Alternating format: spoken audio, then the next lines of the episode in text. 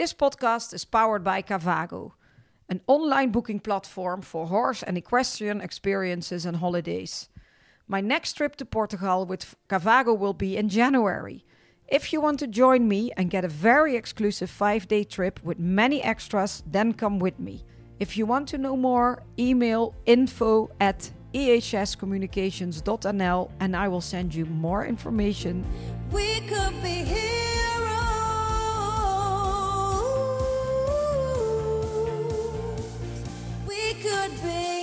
Flying or driving? Driving. Play it safe or take risks? Always take risks. Portugal or Singapore? Oh, Portugal. Arab or Lusitano? Oh, that's a hard one. You set me up for that one. Luso Arab. Ah, good answer. Good okay, answer. let's start. Yeah, I- easy, easy, easy. That's a very good answer. Crossbred. We could be heroes.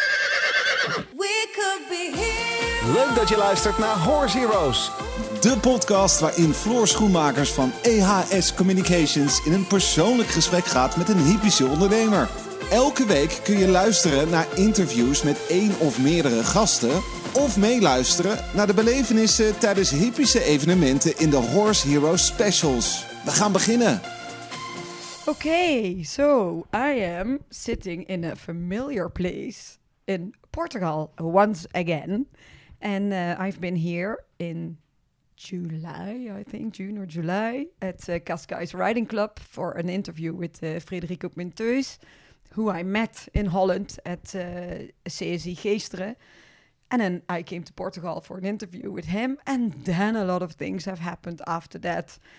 Because now I'm again in this riding school with somebody who has actually nothing to do with the riding school, but has to do a lot with my uh, my trip here.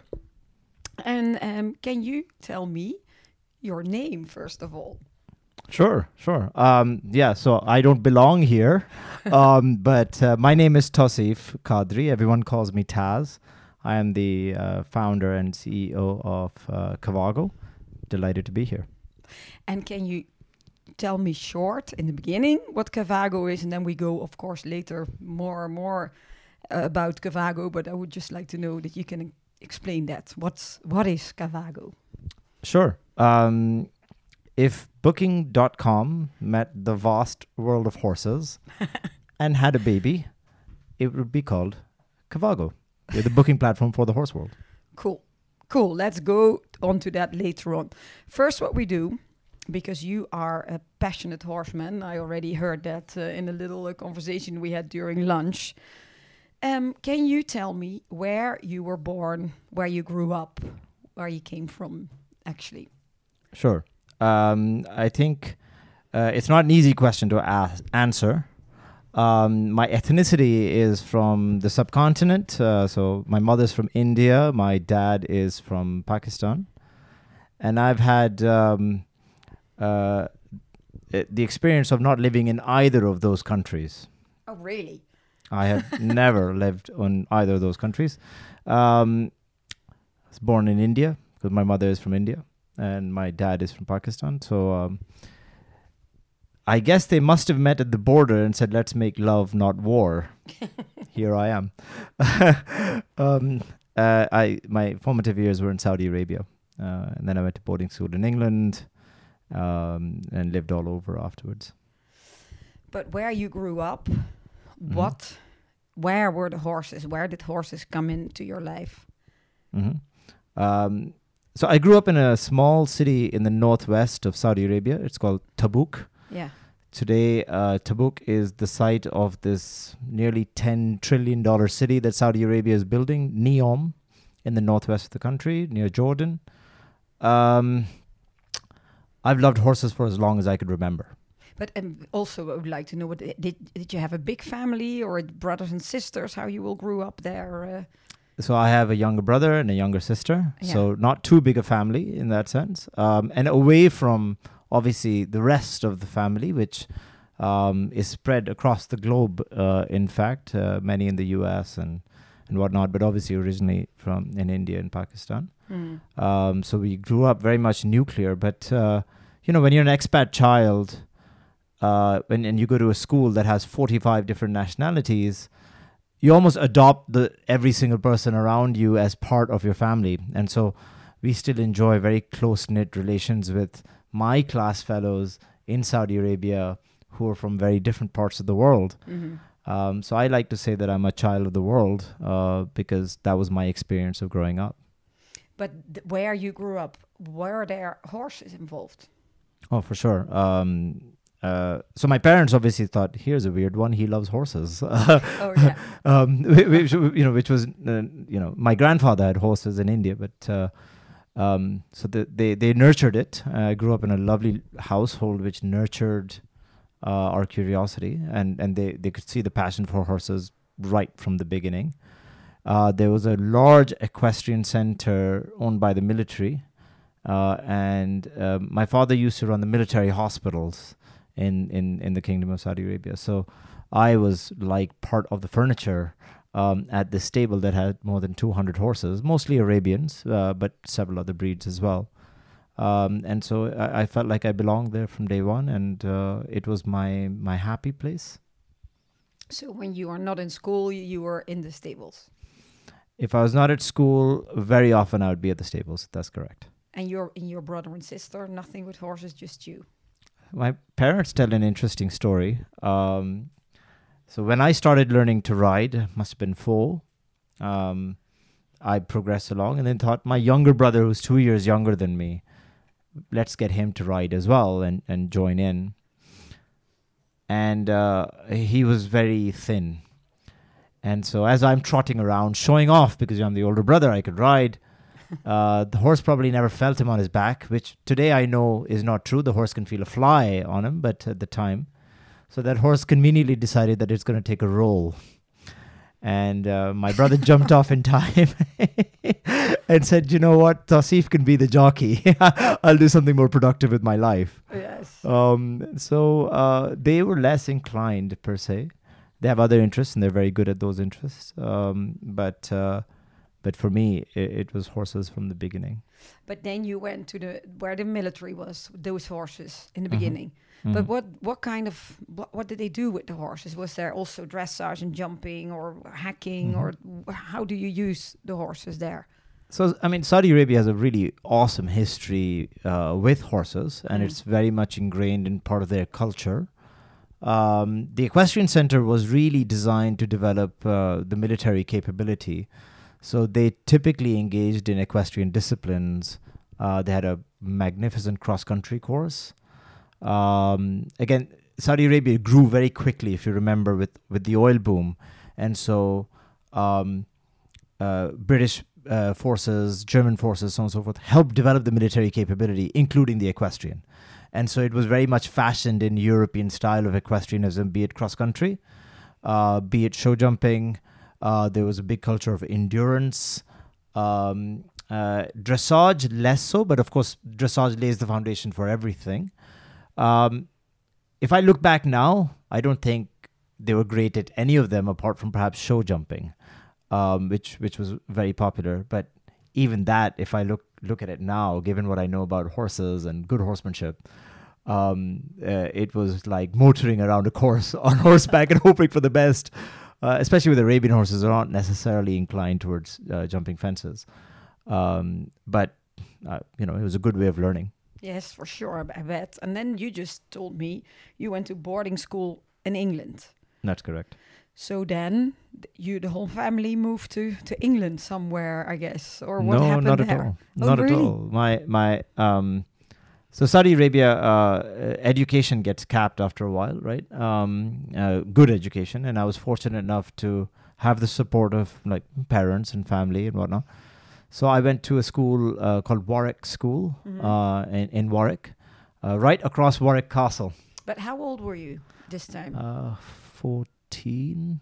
Uh, so GCSEs, A levels, etc. Mm. um, and um, I I went there because I, again I had such a big interest in horses. Britain has a lovely horse culture. There was an equestrian center down the road, the Warwick International School of Equitation, if I remember correctly, or riding school, one of those. Um, and um, so i- it made sense for me to go to school there. Uh, my mother has uh, a master's in English and English literature, specializing in Shakespeare, Oh, wow. and he was from Warwickshire, yes. uh, near Warwick. And so I'm sure she had a role to play to say, go to this school. It's really nice. um, so I, yeah, I ended up at Warwick and it was an amazing school, but a very different experience. I went from an American international school with 45 nationalities to an all boys British boarding school. Yes. And that's like going from wearing shorts and a t-shirt to a suit. Mm-mm. And I'd never worn a suit or put a tie on. So, you know, uh, I guess me as a young teenager, that was quite an experience and making friends in, in the boarding house and outside in the school. Um, and uh, it was it was a fantastic experience. Uh, uh, uh, it made me who who I've become in many ways. It defines me. Um, it was so interesting. You asked me where I'm from and what my ethnicity is, so on and so forth. Because I used to go back to Saudi Arabia every six weeks. Yeah, I was wondering. You're 14. You're moved away from your family, and then Yeah, I- being so young in Warwick, well, the rest of the family is still in Saudi Arabia. Yeah, yeah. So my like even my mustache was quite fuzzy. um, uh, so I would go here every six weeks, and I can imagine how challenging that would have been for my parents to let their kid go, and you know. So now you're a dad. You know how difficult that must be. I would not. Yeah, it would be hard. Uh, you know. Um. So so I would go every six weeks, and I would go because Tabuk doesn't have an international airport. I'd fly into Jeddah or Riyadh, the two major cities, and then transit. Um. And and once I flew in a military plane because there was no commercial flight. Um. And it, it was so because I'd go so frequently at the boarding house, they couldn't quite place me, and I couldn't place myself, right, because of my background. Uh, there was a quick rumor that uh, this guy is a Saudi prince, oh, really? and I am far from a Saudi prince, of course. But I let the rumor continue, uh, you know, because I didn't deny it. I didn't need to, um, you know. So for a little while, my nickname was not Taz; it was the Prince. The Prince of Bel Air. something like that the prince of Tabuk well um you know so i again you know I, I met i met somebody from saudi arabia and they kind of said you know, i had so much in common with them even though i'm not from saudi arabia there is a part of me that still lives in saudi arabia right because Yeah. of my early childhood and and my affinity with the country but when you were in Warwick, how long did you stay there in the end? How many years? Um, maybe eleven or twelve years because I was in full time education there. Um, I boarding school, university, masters. I worked there. I started my career at Xerox, uh, Xerox UK. Uh, so if you know big printers, Mm-hmm. um, I was uh, um, a pricing analyst um, for them. So that was my first job. So you can. So I did my undergraduate. I did my masters over there, etc. So uh, I spent a considerable amount of time there. I was the student of um, uh, a cross-country eventer, in fact, uh, Ingela Larson, um, who was uh, also, if you've heard of the Parellis, Mm-hmm. she was one of their earliest professional instructors Okay. her, Karen Rolf, Honza Blaha, who were incredible horse people. They all subsequently left the Parellis, but I was actually a student of hers and I stayed at their place and I learned my early horsemanship, or, or a significant part of my horsemanship, uh, from her. And so till this day, I remain in touch with her. She's visited me here in Portugal. I see her as a mentor, a dear friend, uh, a counselor. Uh, I owe a lot to her. So I came across some really cool horse people in Britain, which kind of helped me learn my horsemanship and make it better. Um, but uh, but yeah, so I, I owe a lot to the UK in that sense. So then during school time, you would still go as often as you could to see the horses. As much as I could, uh, especially in the beginning, it was really cold. Yeah. Growing up in the desert, anything is cold. Yeah. um, and so I, I would uh, to to and and seek out horse experiences. So like I'd look for the Arabian Horse Show, and I remember going to a Lusitano show, in fact at Hartpury. Um, you know, just kind of turning up. Um, Horse of the Year show, which happens in Birmingham, very close to Warwick. Mm. Uh, you know, and, and everybody who knows uh, Horse of the Year show, you never call it that. You call it Hoys. And so I learned that very quickly too. So I got to see all these horse shows, and they were larger than life, right? If you've been to the Royal Windsor show or the London show, etc. Um, and I got really immersed in it. And you learn about all these different breeds of horses that I'd never seen, right? I'd not seen Shire horses and I'd not seen fell ponies. You're like, oh, it's a mini Friesian, Yeah. right? Somebody just smooshed it. Um, so I like I, I got a lot out of that, and I, it really told me that the horse world is so big and vast. Um, and it became like my little experiment to kind of go and seek out these different experiences and people and whatnot. Um, it was a popular pastime. Um, so I had I got a lot out of it. But you were for 11 years or something, you stayed in England. Mm. And what happened after that time? Um, so so two things I've not mentioned yet, but um, I was also a very keen cricket player. Oh, Um, and uh, I had a stint at being a professional cricket player. Uh, so one of the years I, I took a gap year and played cricket in a few countries like Sri Lanka, Pakistan, um, UAE. during the school, uh, or during the time in England. after my A levels, Oh, wow. um, uh, which was a, mm, a great experience. Um, so I it was all professional cricket. I played for like representative side, so Mm. um, sort of the leagues that feed into international level. Uh, that was great, um, but subsequently got injured as well. Had a good good run, good stint.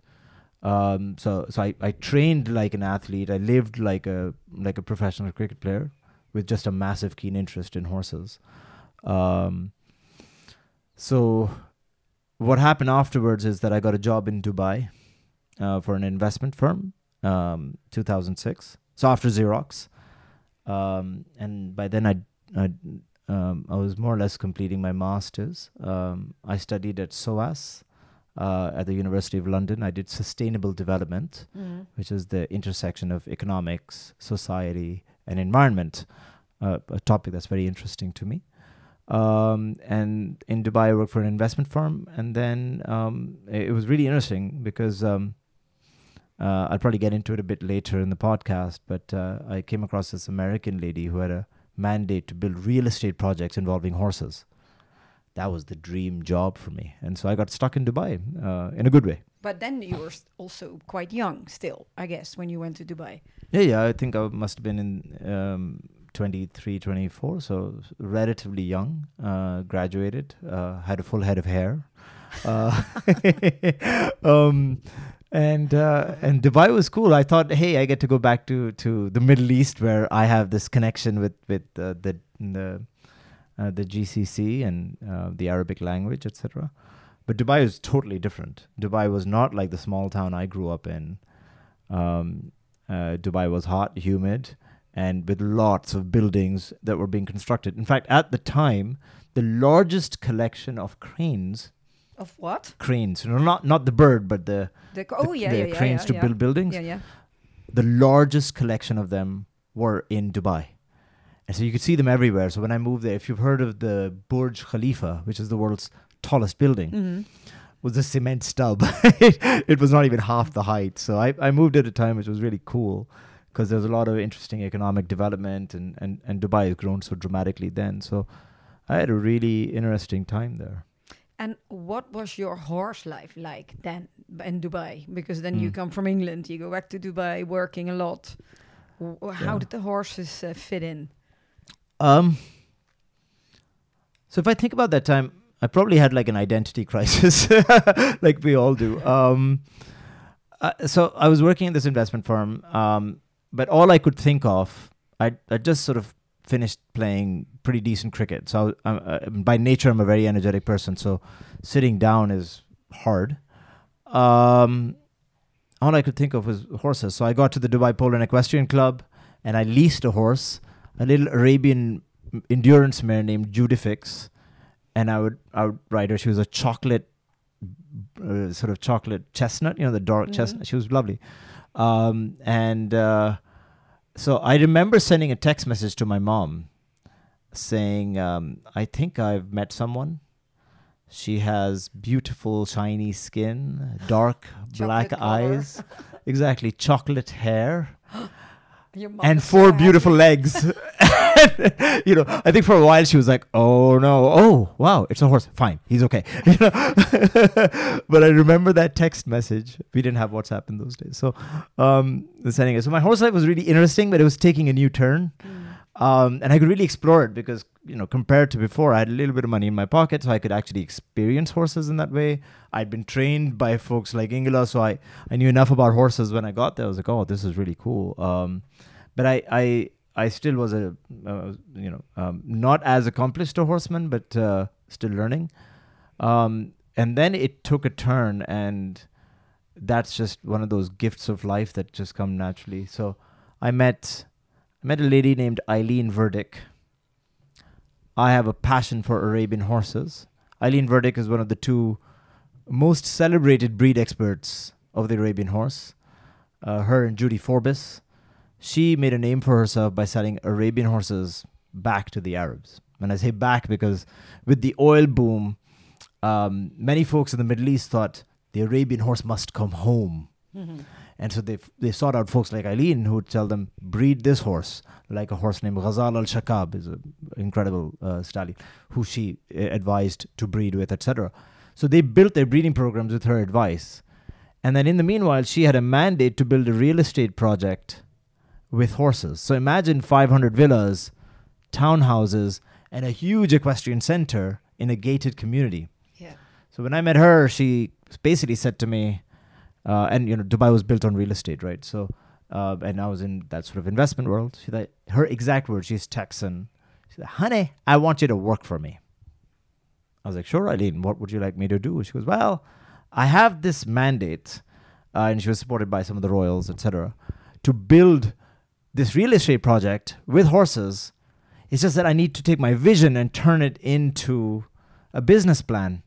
So I need you to do that because you know the horse side of things, and and and I was like, wow, like what an opportunity. Yeah.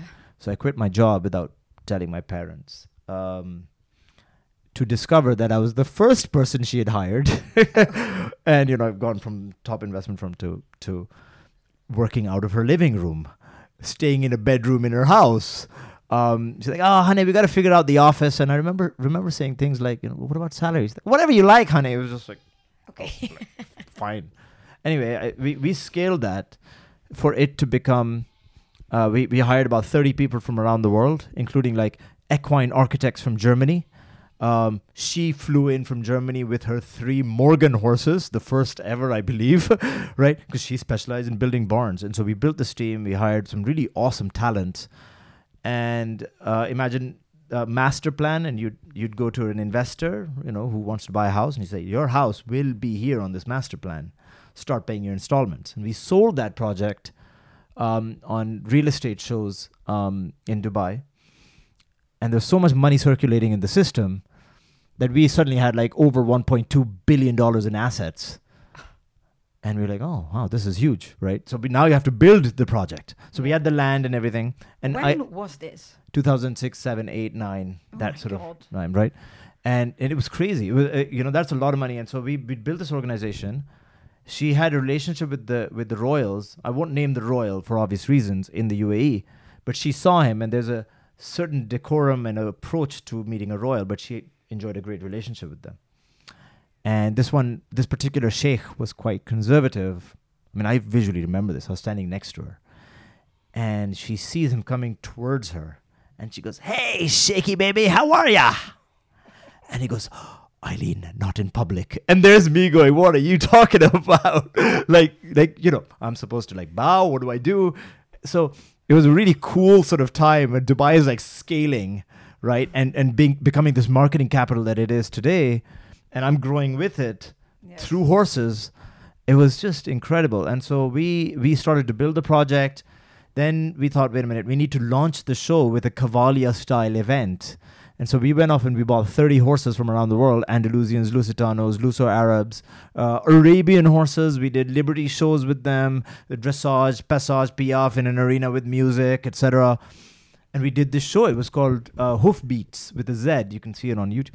And it was it, and and like I I helped produce the show. Like my horse was running around in it, um, and then in that time I'd accumulated like five horses, Um, uh, some of them rescues, and otherwise, um, I taught a little bit of horsemanship um, to to people who needed help with their horses. It was the most awesome time of my life because I'm like, I learned how much water a horse drinks in the desert because I need to model that out in my business plan. I need to know, you know, what a 12 by 12 box would look like. So my brain was really activated in that sense. Uh, building these real estate projects with horses, real horses, doing a Cavalia style show in a tent, first ever in Dubai. Um, that those horses now, some of them were bought. Eventually, the project crashed because of the real estate crisis in 2000. Like by nine or ten, I had the unceremonious position of being one of the last to be in the company too, after being the first one hired. Um, but we had such a magical time. I met lifelong friends, uh, contact, and I learned stuff about the horse world so intimately. You know, between being able to buy horses from Spain, but what does a Spanish horse consist of? What is the culture there? Versus Arabian horses, versus right like Hungarian stuntmen. Why on earth do you hang on, uh, upside down on a horse and see that as entertainment? But you do that, right? Yeah. I learned so much about the Lusitano, right? And I love the Lusitano anyway. And um, and so we had this act in the show where we had a wheelbarrow that looked like a bull. Yes, and course. you know, and it just blew people's mind in the show, right? With like music in the background. So we were trying to tell the story of the horse's history and culture, etc. Mm. So um, it was one of the most awesome times of my life, um, and I was truly, truly gutted, very sad when when it crashed, because um, obviously you know when when Dubai went under during the Lehman Brothers sort of economic crisis, it went under really bad. Um, there were stories of people leaving their Ferraris at the airport, getting on a plane never to come back to Dubai, and then there was a big auction of these dusty Ferraris, which probably never worked again. But um, you know, I had a great time. I I learned a lot. I- You're talking about it, that I think I want to see it, but of course it doesn't exist anymore. I can show you uh, glimpses of it even today. Some of them Yeah. are, are our hosts, so I can I can definitely show that. But then after this very, uh, yeah, it must have been a, very hard period, fun period, and uh, very interesting time for you. What happened after this? Um, I was heartbroken. Yes. um, I think so. So a lot of really cool things happened actually, because now I had this base of knowledge with horses, and we were playing around with all sorts of things. And then I got I got it in my head to set up a small company, uh, to do um, training programs like leadership development and things like that. Hmm. What what what age were you by then? By then, Maybe twenty eight. still 29. very, still Yeah. so young. Yeah, yeah. I still had a full head of hair. Still. um, and uh, I, I began to run these leadership programs with with, um, uh, with with leaders in different businesses. I had the license to do training for. Uh, th- there's a training program by uh, Dr. Edward De Bono, which is about thinking skills, s- Mhm. the the skill of thinking. He's very famous. He's written ninety plus books. Um, he's a professor at Oxford and Harvard and stuff like that. So I thought that would be cool. I could build a small little training business and play around with like virtually teaching. Uh, that was a spectacular failure because I really didn't have the skill set to do that well. But in the meanwhile, I also got in my head to do leadership programs using horses. Because I was like, oh, I know horses, I know leadership. Maybe I can combine the two. And in those days, there was not quite that. There was a little movement, but not not prolif- proliferated. And suddenly, I had clients like Mercedes Benz. I had um, clients like Emirates NBD, which is the largest bank in Yeah, in the- yeah. and I had a company called Yum Brands as my client. Yum is a Fortune 200 company that owns Pizza Hut, KFC, and Taco Bell worldwide. They were blown away with this. So we did a leadership program where they matched emotional intelligence with horses. I was the main guy running those workshops uh, and the leadership development within the company. It got to a point where they said, Do you know what? You know us, but you need to know our franchisees because they run the business through franchisees. So I ran the program for all of their franchisees, Mm. both in the Middle East and overseas. And then I kind of joked to their managing director once, I, I I might as well be part of the company because like I know everybody here. Um, and there were some really amazing leaders. That company had incredible culture, which like you know you you like you sell fried chicken. What's your problem? But they had a great like culture. Like the people were awesome, right? They made me an offer to become like director transformation Um, and by then, I'd also completed my program at MIT to study AI and platforms. So I knew enough about tech by then, which I did not know before. Mhm. Uh, you know, and the job was really to tell franchisees and the business that your app is your biggest store, not a bricks and mortar store. If you think about walking into a KFC, but today app is more than what 40 50% of the sales right uh, but in those days it wasn't the case and i thought that's a cool job that could be global and i learned something i don't like eating fried chicken i don't but you know i remember telling him as well i'm like i'm not a customer so you know he goes no no no but i think you could you'd fit in so i joined yum brands and that was amazing it was hard um, but to transform or play a role in transforming the business to becoming far more like people oriented, digital oriented. And my only condition was can I please continue doing my leadership programs with horses? I promise you, I will not earn a penny from it. I'll donate it to the World Food Program. But I just have to do it because I've got clients like Mercedes Benz and Emirates NBD, which I still have contracts to honor. And they were perfectly okay with it Yeah. and then we doubled down on doing more of these leadership programs with horses. So today, even the global CEO of KFC was on my leadership program with horses. and it's like it's, it's weird. It's fun, exciting, but uh, uh, so I did that for for a number of years, and I love that job. I love what Yum Brands as a company stands for, and maybe not agree with the food entirely, but it you know they employ four million people around the world. It's extraordinary. There i don't know if you know this but in egypt and pakistan maybe now other countries and i played a role in that there are stores that are being run entirely by the hearing impaired. And in those countries you don't have a job at all if you're hearing impaired. And so they lip read and then Yeah. they tell back of house to make this chicken for that customer Oh, really? and they're some of the best performing stores i mean what a business Yeah. what a position right I, I get goosebumps thinking about it now even though it's just fried chicken Mm-mm. and um, and so that was that was part of my job, and I, I kind of championed sustainability as an as a as a agenda, uh, digital as an agenda. Worked with some incredible talent, some awesome awesome people, and I really learned what a business at scale looks like. Yes. I don't know if you know this, but KFC in the UK does a billion dollars a week. Oh, Really? Exactly scale. It's In the extraordinary. Only in the UK. Only in the UK. Oh. Yeah, there's a documentary on Panorama called The Billion Dollar Chicken Shop. They've got they see and and so I so you see the foundations of what I was thinking with Cavago, which we'll eventually get to, is that I learned how scale looks like. Yes. And it's not just about standardization, it's really intelligently thinking how a system operates. Yeah. And I was like, wow, that like I learned a lot. i- In short, I can go on and on about it, but um, but yeah, I learned a lot. It was awesome. Okay, and after the fried chicken, what happened? Yeah, I mean, I did get to a point where I asked myself, oh, I thought you were going to say I did get to a point where I started losing hair. I lost hair, I gained weight, I ate a lot of KFC, right? Like, you know, you do a market visit in Egypt, they're like, you must eat our product. You're like, well, do you know what? I gotta, I, I, so, so I did eat a lot of chicken, I gained a lot of weight, lost a lot of hair. I don't think they're connected, but anyway, um, I, I, I think it got to a point where, um, I kind of achieved some great stuff. I had a very fun career. Hmm. Um, and then I said, I love horses. Why am I selling fried chicken for a living?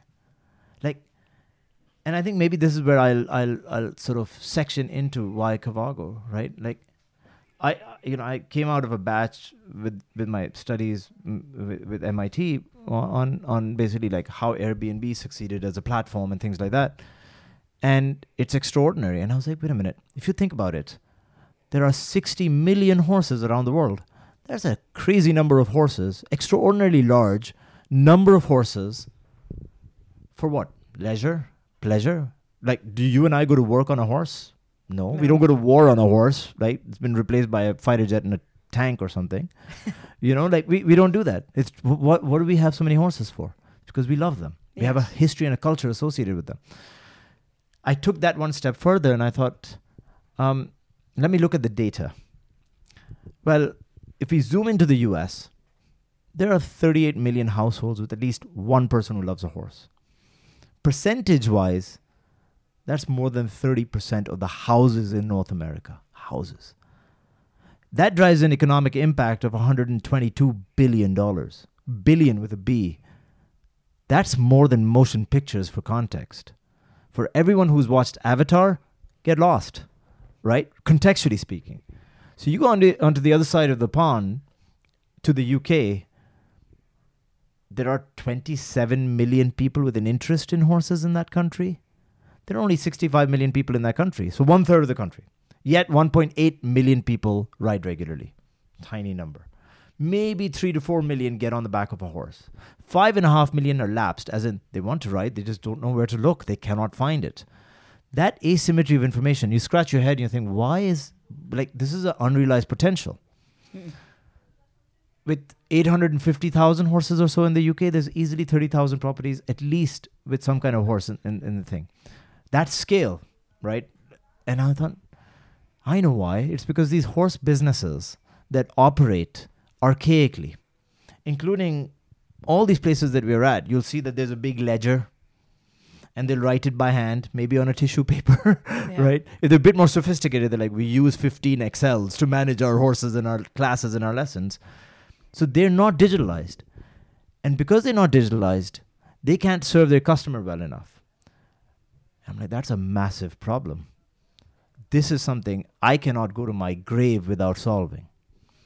I quit my job and I was like, I am going to do this. and I quit my job, and a few weeks later, COVID started. Oh, I'm like, how do you run a leisure and uh, and a tourism business startup yeah. um, when when the whole world is falling apart? So that that's uh, maybe segue into Cavago, but but if you think about it again, let me take a step back. I just gave you data of the UK and the US. Yes. You're from the Netherlands. Do you know how many horse riding centers registered there are in that country? No. According to the FEI, there are 3,000 Yeah. apart from being the second largest producer of vegetables, that's a lot of horses, right? That's just Netherlands, tiny little country. I, Tiny. you know, I looked at a map of Italy. You can't see the the land when you see all the different horse businesses. Yet they're not digital, and so we're like, how do we realize their full potential, right? Let's give them the tools, the digital tools to operate in a modern era. A booking engine, a payment gateway, SEO optimization, right? So that I have this saying, and it's important because horse businesses, including, for example, the one that we're in right now, are extremely good at working in the business.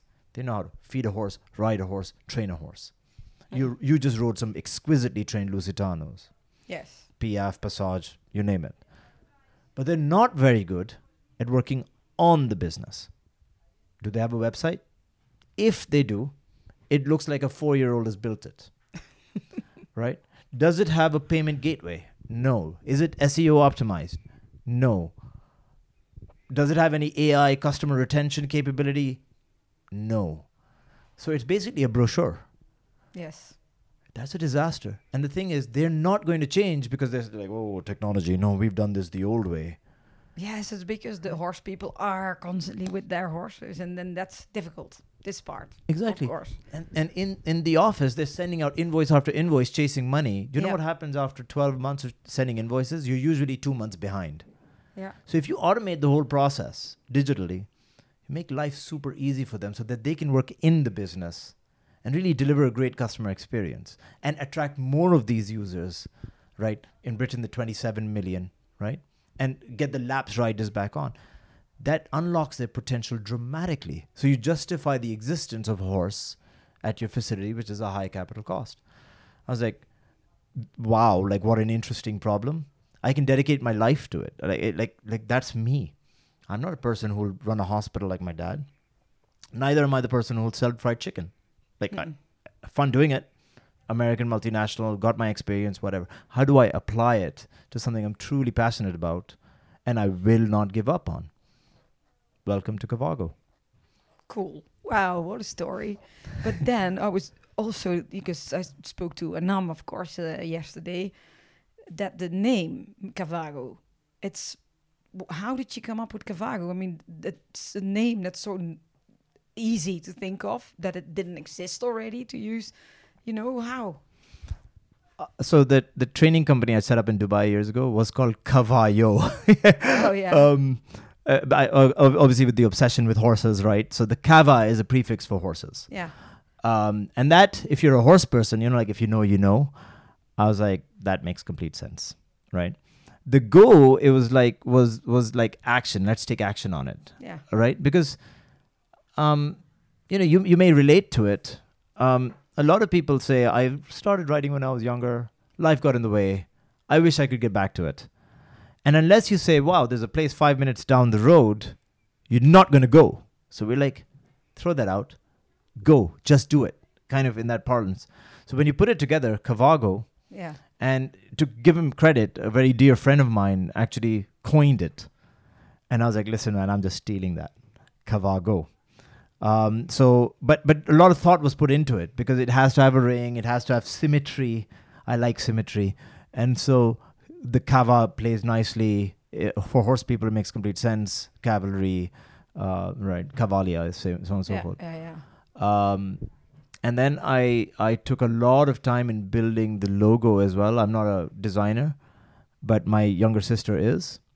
Um, in fact, she's a VP at JP Morgan as a designer, and she must have made hmm, maybe close to a thousand iterations of the design. Now Oh, she's not horsey, so I would be so particular, so finicky, unfortunately, with her for her. I'm like that does not look like a horse. That looks like a wolf, like a pointy nose. Please change it. And then I wanted see if you look at the logo carefully, you'll see that it's the ho- horse's head. But because I came from uh, growing up in Saudi Arabia and Arabian horses, it's a concave forehead. Yeah. Sorry for the Lusitanos. Um, and I, and and and so like, I wanted a concave forehead. If you look carefully, it's a location pin, because that tells you place. It tells you where, right? Yeah. Because we're removing the asymmetry of information. Where is Cascais Riding School? Where is Dubai Polo and Equestrian Club? So on and so forth, right? But if you look very, very carefully, you'll see a middle line that angles downwards. That denotes a heart. Because we all love horses. Yeah. Love horses, Cavago. That's and it took us ages to get there. So the name and the logo were really deeply thought through Mhm. so that we don't have to deal with that problem later. Um, and so we can be a bit more stubborn about it, you know? But it's now I'm curious to see the logo again. I was looking here, and there's a picture of the logo that I can see. I'm going to look at it better later. Oh, you But um, And as we speak, there's a booking that's just come in oh, good. from a place in England. Oh, but you're not allowed to watch. Not Oh, allowed to yes, look. No, yes, yes. or distracted, distracted. no, but then the whole idea from uh, came up. But you were still living where? I was in time? Singapore. In Singapore. I was in Singapore. Um, Singapore is an awesome place, especially to build technology companies. There's only like five at that at the time. Actually, there were five locations were really like hotbeds of technology companies. Obviously, Silicon Valley, famous, London, Berlin, Tel Aviv, Singapore. Mm. I'd lived in London. um, I wasn't going to go to Silicon Valley. Um, and so Singapore was a was a good choice because it's a small place, um, especially for like fintech type products. Um, and I thought, well, let me let, let me do that. And and so um, uh, and it was probably one of the best places to ride COVID out, I suppose, because they're very very good with their systems. Um, so we were we were living in Singapore. For context, my two kids were born in Dubai, and then we had moved. Um, uh, and so so we, we spent a few years in Singapore. Um, but as we built Cavago, it was obvious um, that uh, Europe was was going to be a f- deep focal point for us and the UK. And so um, we got selected uh, for within the UK. There's a program with the DBT Department of Business and Trade called the Global Entrepreneurship Program (GEP). Mm. So we got selected. There was only a handful of startups that the UK government gets behind with their support to say, wait a minute, you can step change an industry. Uh, so we pitched to them and they understood it and whatnot. So um, consequently, you get to live in the UK. And we, we had, I remember packing up our house in Singapore, waiting for the documentation to come through. And then an opportunity came to live in Portugal. Yes. How did that happen? Yeah, so as I said, we've packed up our place, we've sold all our furniture. I'm sleeping on the ground for context, right? My wife had this beloved purple sofa that went. um, and uh, so we were getting ready to go, and uh, you, we talked about Golegã, the horse festival, right? And I think it's so cool because it's just it's this mush of cultures and history, and like you have a horse doing piaffe at a Grand Prix level, and then like a gypsy dude with a it's incredible Yeah. uh, and heaving with people, and people are happy, etc. So, um, I always have loved Portugal. I remember coming here, even for the like like the Web Summit, which is a major tech event. Going, man, I'd love to live here. It was a pipe dream. It was just like maybe it'll happen, maybe it won't, and I never gave it a lot of thought until I met the Portuguese ambassador in Singapore. And I'm sitting across the table with him. Um, and I was like, uh, telling him about Golegã, and he has no idea. oh, really? Yeah. And he, he and, and he's like, really? And so I, I went on the offensive and I said, you know, Portugal has done an extraordinary job of like general tourism. Wine, wine is spectacular. Mm-mm. I don't drink, but it's spectacular as a marketing product. Beaches, fantastic. But you're missing out on a huge economic opportunity with horses. Like by my estimate, Portugal is like a four hundred million dollar opportunity just sitting on the table, given Lusitano. You and I agree because we're horse people, we get it, Mm-mm. right? Given like tourism with horses, buying of horses, wine plus horses, you name it. But it's underdeveloped significantly. And I gave him the feedback. I was like, with all due respect, I'm actually a little bit heartbroken. You don't know about this iconic horse festival. Yes, that's strange. Uh, being the ambassador. Being the ambassador, right? Because like I had applied to for a visit visa to come over, and like Yeah. they were like, "Why do you want to go to this festival? yeah, Like, what the heck? is it? What is it?" I, I literally gave him because we, we we decided that we'll we'll we'll play a small role there. So I literally showed him like a letter from the FNC, Hmm. um, um, um, Feira Nacional Cavallo, I think, yeah, the the the governing body, um, and I I and he was like, eventually got to a point where he's like, "Would you like to live in Portugal?" And I looked up at him and I was like, "Can I do that?" And he goes, "Yeah, I can help you make that happen." And then paperwork done. We said, "Let's go to Portugal." But this was when? A year ago, year and a half ago. but you Um, were actually going to UK. We'd packed our bags. We were ready to go. I, Oh. and I'd spoken to my old friend who was now the business development director at Warwick School, where I went to school, to say, hey, look, I've got my two kids. They had a girls section then. You know, I've got a daughter as well. Can I get them in? We live in Warwick. I set the company up in Warwick. The headquarters of, of Cavago Again. and are in Warwick. Yes. And I I remember the GEP guys were asking me, where do you want to set up headquarters? And I said, I went to school in Warwick. They're like, oh, great. I'm like, no, no, wait, wait, wait. Yes, I went to school there, but like, it's very horsey, right? Because the Horse of the Year show happens Yeah, yeah, nearby yeah. and Stoneleigh is nearby, etc. And I love the place. Like, for me, that's my second home, if you Mm-mm. will, right? So, um, till today, Cavago is headquartered in Warwick because I went to school in Warwick and I was about to move to Warwick. Like, I looked at houses Until you met some ambassador. I mean, what is this story? and then, and then and then I'd only visited Cascais and Estoril like once, right? Because I I went to Golegã, I'd go to Santarém or whatever, right? Like Altair. yeah. But it's not probably a great place to live as a family, an expat family who whose kids don't speak the language. No. And so he used to live in Estoril. And so I was like, um, Estoril Cascais seem fine. There are enough schools. It's close enough to the airport. Let's try that. And plus, we're getting quite a bit of traction out of Portugal. And I want to succeed in Portugal. And so uh, I'm a little bit, uh, you know, determined. Some people call it stubborn. I prefer determined, of course. So I was like, I will do this. And my wife is super supportive. She's like, yeah, let's do this Yeah. adventure. Well, a year in, my daughter is a fluent Portuguese speaker. Where yeah, she was playing playing volleyball with some teenagers in the park. They thought she was Portuguese because they looked at her funny when she spoke to me in English. Oh. They're like, "You're Huh? not Portuguese." I'm like, "No, I'm the furthest thing."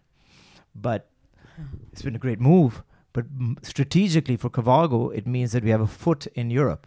Yes. And I was on a call earlier with some investors, and it's like in a clean sweep, we can actually be successful in Portugal, and that we can apply the same model to Spain and Italy and grow the team and employ people in this geography to to really service the horse businesses here whilst also building traction in the UK Yeah. right? So, with having one foot in either boat, it works well. The consequences I travel between the UK and here very frequently, um, but uh, the experiment has worked so far. Um, uh, you know, and I'm delighted to like have you here and experience it from a different angle. I know you come here like every month, no, not every month, but a lot. nearly, nearly every month. I think it, you said eight times in se- September, so yeah, that's know, uh, every other, every yeah, yeah, every every six weeks almost, right? Yes. and um, I think you should come here more frequently, and we should do stuff. I think I like want to meet your ambassador. Then he asked me to come and live here. Uh, uh, I, I tell you what, it's far easier for you to live here than it was for me to move halfway around the world. yeah, I'm sure. And uh, it- but you can just imagine, like like you know, people who care about me, my close friends, and and my parents, my in-laws, who are like, "Are you all right? Like, is, is that a move?" And I was like, "It's done. We're going." so you know, you asked me a question up front. Play it safe or risk? What do you think the answer is? Yeah, sure. yeah, but I wasn't actually having any doubts about that about that question. But just you know, because oh, I think we can seriously have a podcast for three hours if you are telling all these stories and all the adventures that've been happening.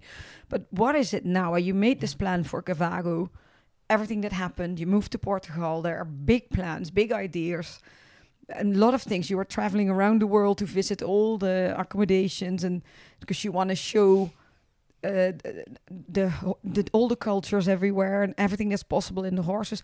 What is if you explain to people who listen because I think it's so much for you. This story is normal because it's your life. But if you would explain in a simple way, so what you did in the beginning at the booking uh, booking.com, but what is My Cavago? Why do people go to My Cavago? Right. So it's interesting, right? To start off with, we deliberately called the website My Cavago Yeah, for the horse world, yeah, by the horse world. yeah, We're all horse people. The people in our company, myself, etc. We've the booking engine and the platform that we've built is basically a meeting point for all our hosts, horse businesses that operate on the platform so that they make their life a lot easier. hmm being able to book a simple ride, being able to book a horse holiday, being able to enter a national competition, entering your horse, entering yourself, that enables you to be native to Cavago as a platform, of, as a host. You're saving so much of your time and money because you don't need to build a website. You don't need to send all those invoices, so on and so forth. So that's beneficial for hosts. We're basically doing what Airbnb has done for the for, for the homeowners. Yeah, for for for for the horse world specifically. And for people who love horses the global community of people who love horses do you know there are 500 different breeds of horses 120 different disciplines. There's so many cultures outside of the ones that we you and i have experienced of horses. And you know what? The homogeneity in it the one thing that brings all of us together we love horses yes, right? D- Like we've just met, we've had so much to talk about. Yeah. It's not because we share the same religion, because we don't. It's not because we share the same country, because we don't. Not even the same eye color, right? We love horses. yeah, And what I want to do, we want to do, is it's a platform for the horse world, by the horse world, by bringing everybody together and saying, oh, wow, I can ride in Jordan. I can ride in the UK. I can ride in Portugal. And unique in the tech world is that we are willing to work extremely closely with our hosts, our horse businesses, to say, what problem can we solve for you and with you?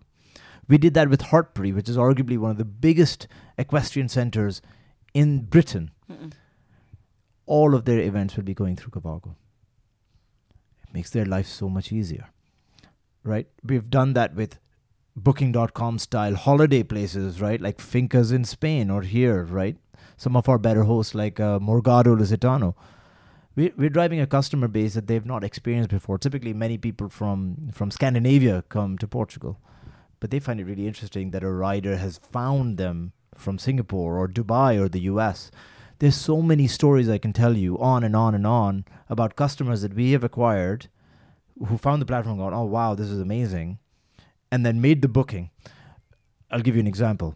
This lady in Connecticut found a host in this country in Portugal Mm. called Ecotura,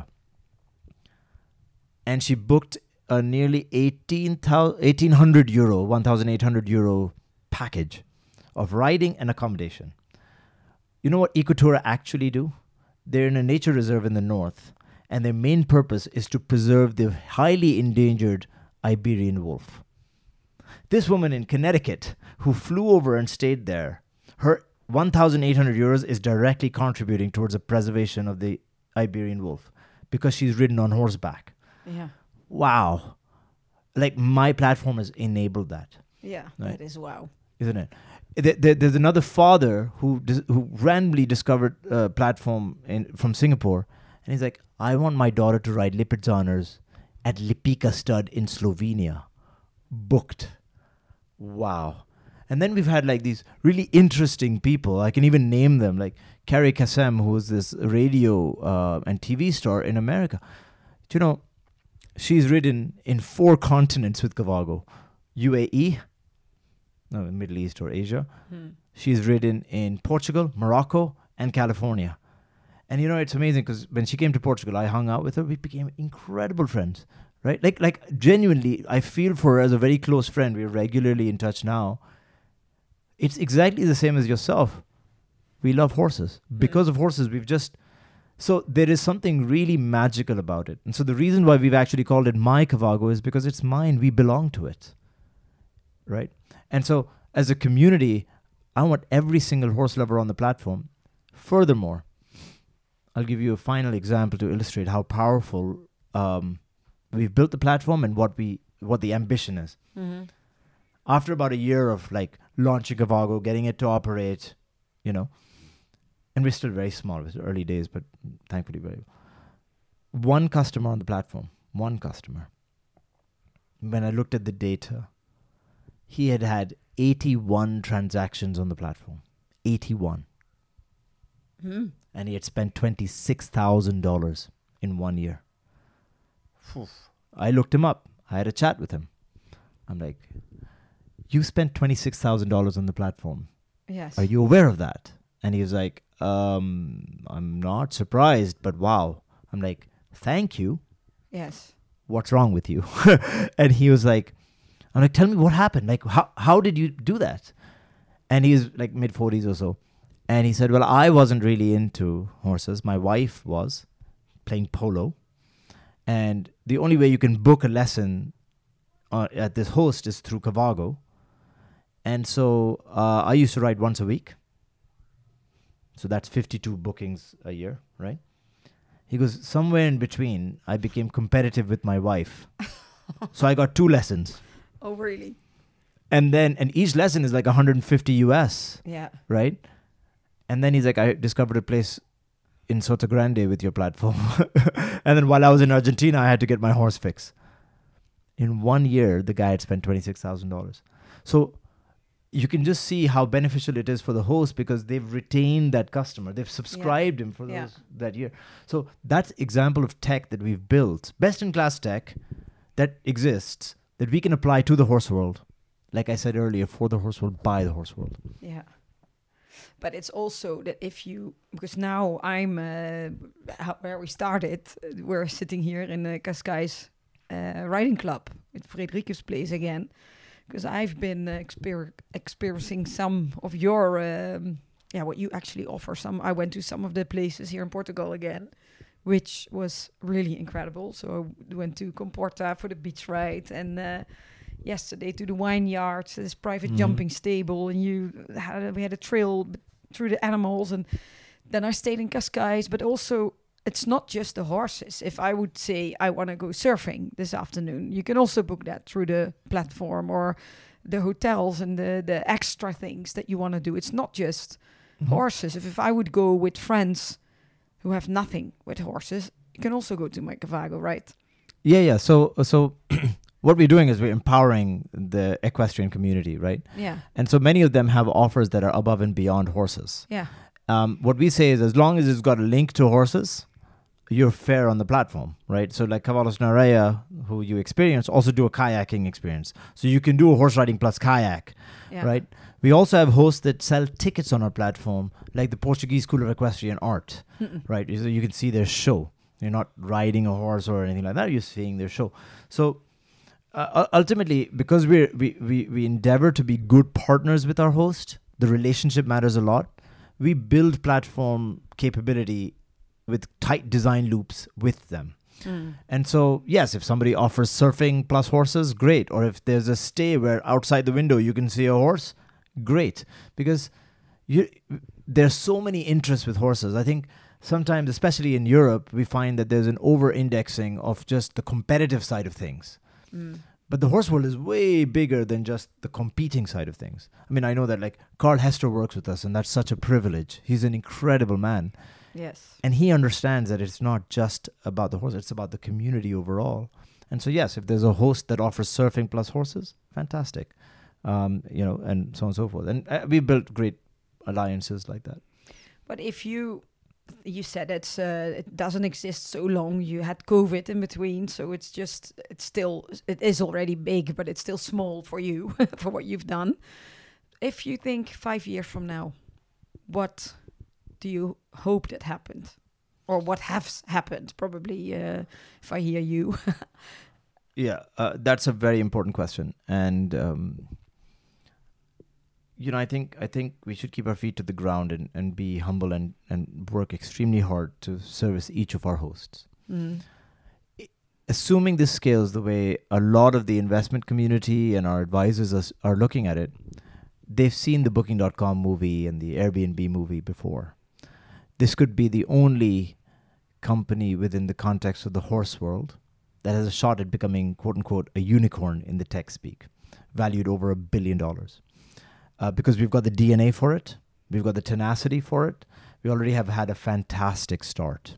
yeah, And the cool thing is that we're not just like the travel oriented business where we're like, we- we're not a travel agency. no, In fact, a travel agency can become a host on Cavago and, in, in- you know, uh, have our acquired users experience them because that's a value added service in the horse world. Like we're, we're not competing with them. We're co, uh, Yeah. or You're, you're working together. Yeah, of course. Yeah, so we have some travel agencies that are on our platform as well because we give them that technology too.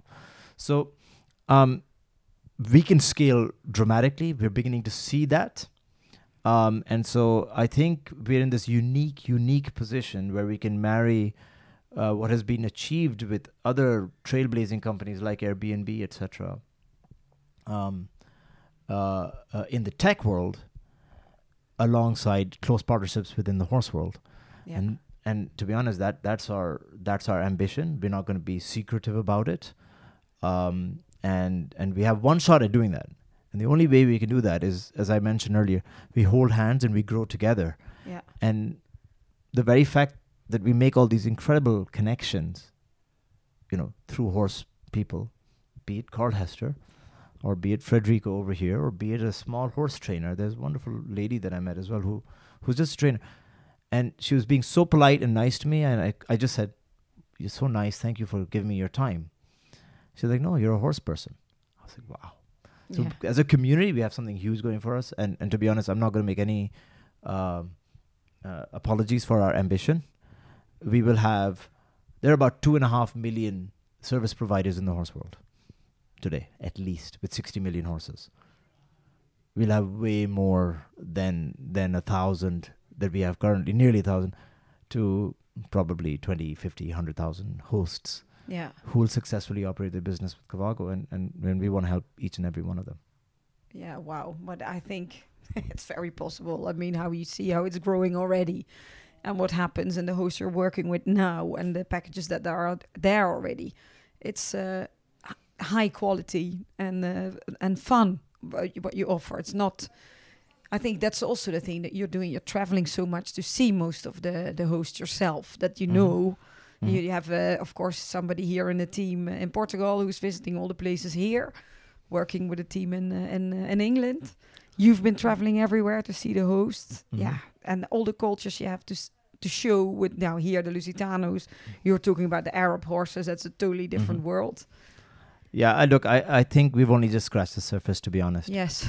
And and and like we're still like at base camp of Everest in the scheme of things. Mm. So we're we're not successful by any measure. We've just had a good start, and the only way this would be truly successful, and I don't measure success in being valued at a billion dollars or whatever it may be in future, is how are we making a difference to that each horse business, each individual horse, and the horse people, and that that happens one at a time. So if you've had a great customer experience by visiting two of our hosts and you tell other people, and in Yeah. this podcast we tell other people, well then that helps that horse business. Yeah, sure. And for me, that is far more measurable a success factor. And if we can multiply that across every country on the planet, because every country on the planet has horses, barring maybe one or two, that is real success. Yeah. Um, and so I think I think we have a long way to go. That's why we have to keep our feet to the ground, uh, win and work with one host at a time. Make sure they're successful. Make sure they're feeling good about it. We have a long way to go on that front. But look, fantastic start. Uh, the the attention is good. Um, folks like Carl Hester working with us is extraordinary. It's well ahead of what I'd ever imagined Mm-mm. If somebody said that to me a year ago, I'd be like, "Get out of here." Um, but we're very, very privileged, um, and and and I, I have to say, what's underscored our development, by the way, is we have a rock star team. You've met a couple of them, Yes.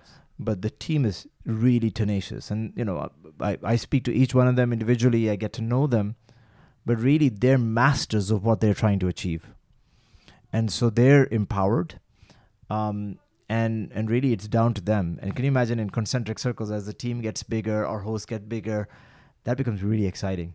Um, but you know, from from the tech development, we've you know spared no expense to do that.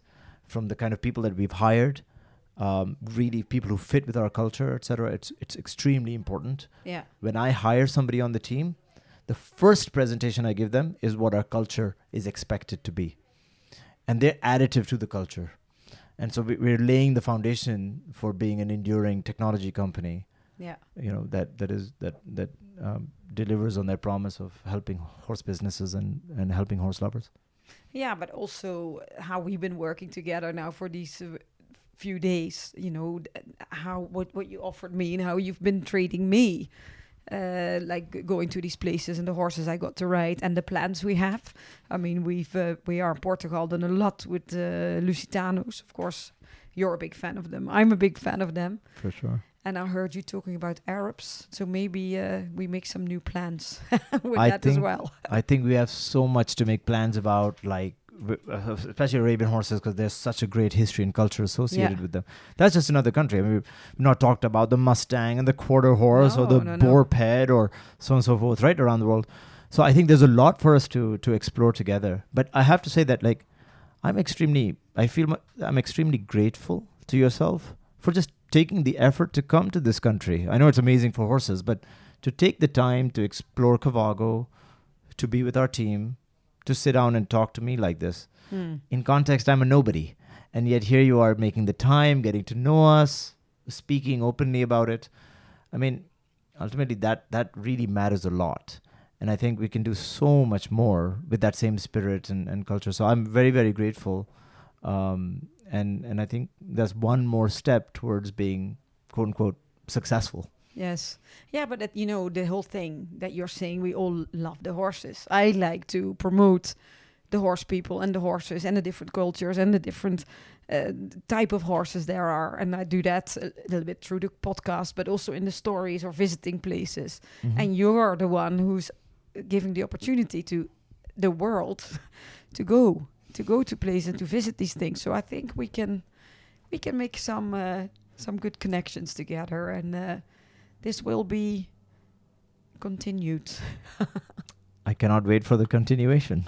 Me neither, and I Mhm. want to know a lot more about the Arabian horse because you told me a great story, but we're, we're far over time already, so we do that another time.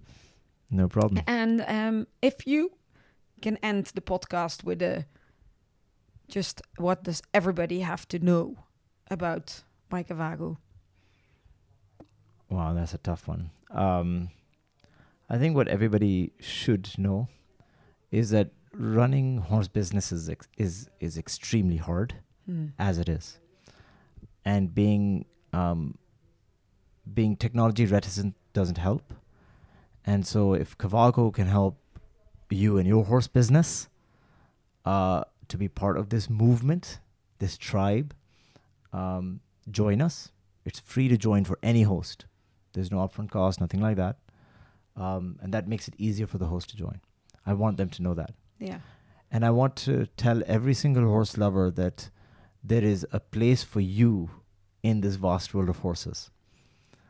Um, I was 11 years old when I went to the US and I found in Pomona uh, the Kellogg Arabian Horse Center. And I came from Saudi Arabia, but I knew the names of the fathers and the grandfathers of the horses that I was looking at, and they couldn't believe it. That was my window out Yeah. right? That was such an iconic experience uh, for me. And so I want to tell the world that there's a horse world out there, and unless you shine the torchlight on it, these gems don't shine. And our job is to keep shining the torchlight. So join us and become part of the herd. Mm-mm. Tauseef, where can they find you? You, Cavago, where? All right, so I'm going to let you in on a fun little secret. Um, of course, if you want to get in touch with me directly, um, you know, uh, LinkedIn and Facebook and Instagram, etc. It's all there. Cavago, there's an Instagram. My underscore Cavago is the handle. Um, the website www.mycavago.com. If you want to become a host, there's a host in the background there Yeah. if you want to become, he endorses Cavago, by the way.